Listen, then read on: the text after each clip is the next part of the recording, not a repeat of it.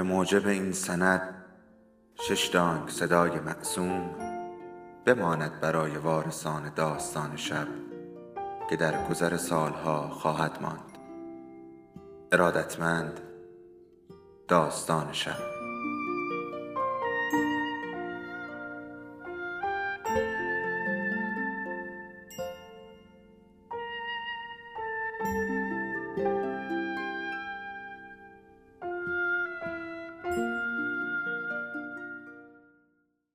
یکی بود یکی نبود.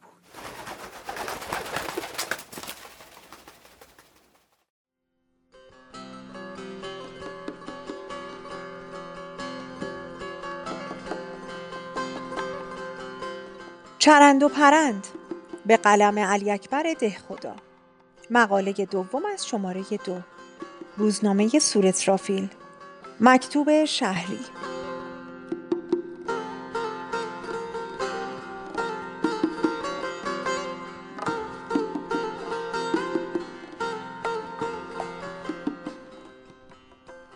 کبلای دخو. تو قدیما گاهی به درد مردم میخوردی. وقتی مشکلی به دوستاد رو می‌کرد حل می‌کردی. این اواخر که سر و صدایی از تو نبود فکر می‌کردم شاید تو هم تریاکی شدی و گوشه اتاق پای منقل لم دادی. اما نگو که توی ناقلای حق باز همونطور که توی روزنامه سور اسرافیل نوشته بودی یواشکی و بیخبر برای تحصیل علم کیمیا و لیمیا و سیمیا رفتی به هند. حکما گرجنامه هم پیدا کردی. در هر حال اگر سوء زنی در حق تو بردم باید خیلی خیلی ببخشی. عذر می‌خوام.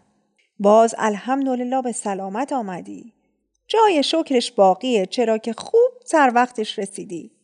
برای اینکه کارا خیلی شلوغ بلوغه خدا رفتگان همه را بیامرزد. خاک خبر نبرد. در قاقازان ما یک ملا به اسم علی داشتیم. روزخان خیلی شوخی بود. حالا نباشه با من خیلی میونه داشت.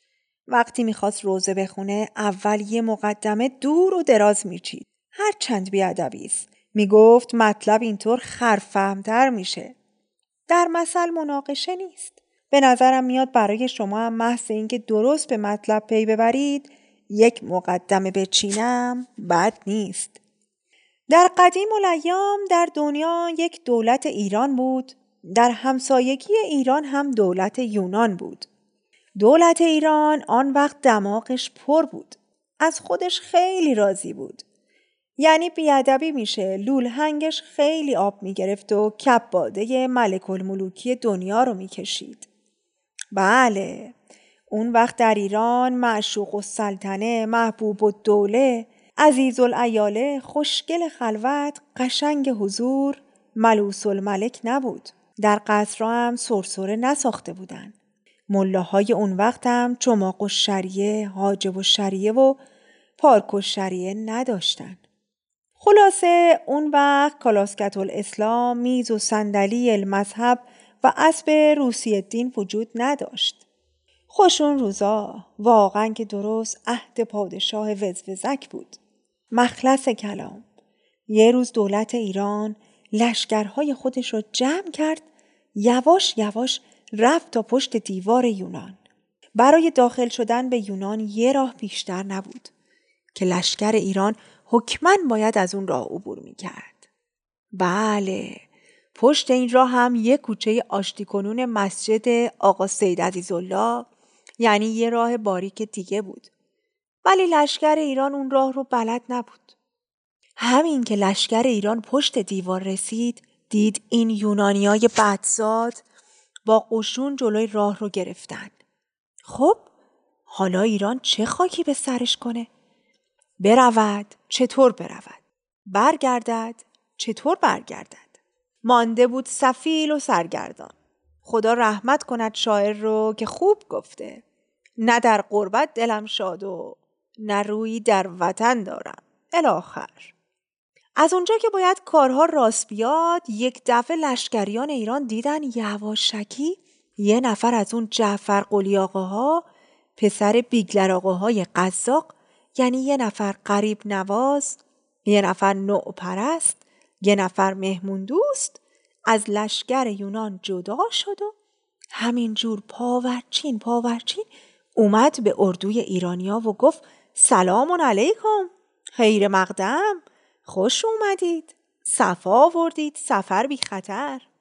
ضمنا آهسته با انگشت شهادت اون کوچه آشتی کنون رو به ایرانیا نشون داد و گفت ما یونانیا اونجا لشکر نداریم. اگه شما از اون راه برید می‌تونید مملکت ما رو بگیرید. ایرانی هم قبول کردن و از اون راه رفتن و داخل خاک یونان شدن. حالا مطلب اینجا نیست. راستی تا یادم نرفته اسم آن قریب نواز رو هم عرض کنم. هرچند به زبان ما سنگینه. اما چه می شود کرد؟ اسمش افیالوتس بود. یا افیالتس. خدا لعنت کنه شیطان رو. نمی‌دونم چرا هر وقت این اسم رو میشنوم یاد بعضی از سفرای ایران میفتم باری بریم سر اصل مطلب. در آن وقت که جناب چکیده غیرت نتیجه علم و سیاست معلم مدرسه قزاقخانه جناب میرزا عبدالرزاق خان مهندس بعد از سه ماه پیاده روی روی نقشه جنگی راه مازندران رو برای روسا کشیدن ما دوستان گفتیم این آدم با وجود حیفه که لقب نداشته باشه. بیست نفر سه شبانه روز هی نشستیم و فکر کردیم. که چه لقبی برای ایشان انتخاب کنیم. چیزی به عقلمان نرسید. حالا از همه بدتر خوش سلیقه هم هستن. می‌گویند لقبی که برای من می‌گیرید باید بکر باشد. یعنی پیش از من کس دیگری آن را نگرفته باشد. از مستوفی ها پرسیدیم گفتند دیگر لقب بکری وجود ندارد. کتاب های لغت را باز کردیم دیدیم در زبان فارسی، عربی، ترکی، فرنگی از الف تا یه کلمه نیست که اقلا ده دفعه لقب نشده باشد. خب حالا چه کنیم؟ یعنی خدا را خوش می آید. این آدم همینطور بی لقب بماند؟ از آنجا که باید کارها راست بیاید یک روز من در کمال اوقات تلخی یک کتاب تاریخی را که جلوی دستم بود برداشتم که خودم را مشغول کنم همین که کتاب را باز کردم در صفحه دست راست سطر اول دیدم نوشته است از آن روز به بعد یونانی ها به افیالتس گفتند خائن و خونش را هدر کردند. ای لعنت به شما یونانی ها مگر افیالتس به شما چه کرده بود که شما او را خائن می‌گویید؟ مگر مهمان نوازی در مذهب شما کف بود؟ مگر به قریب پرستی شما اعتقاد نداشتید؟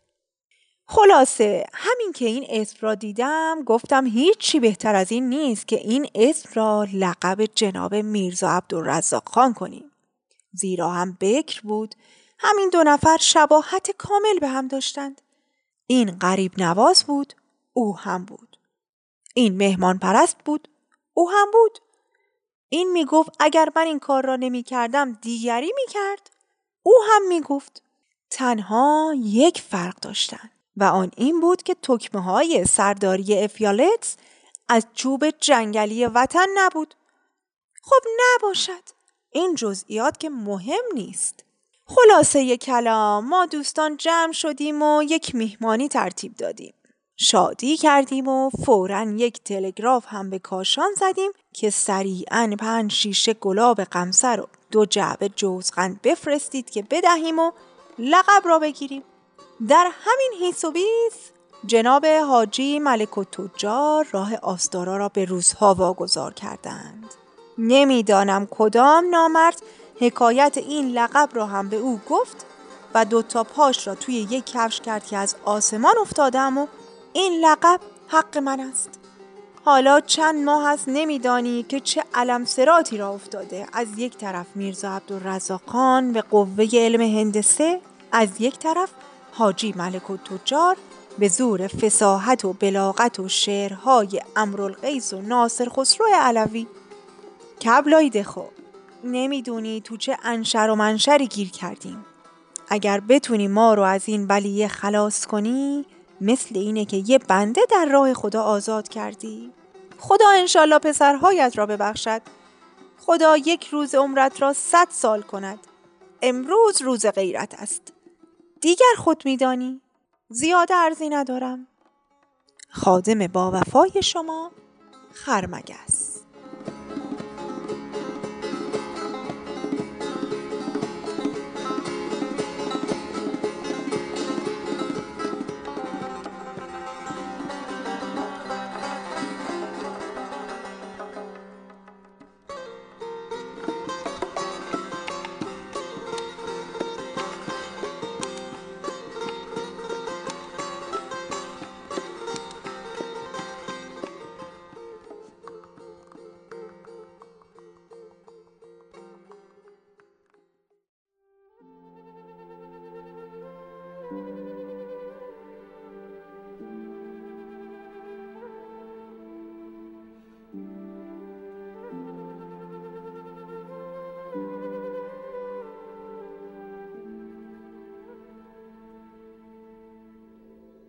داستان شب بهانه است.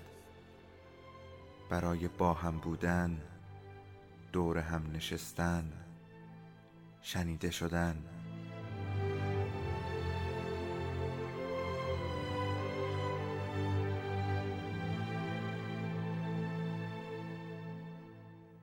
صدای افسانه ها رو میشنویم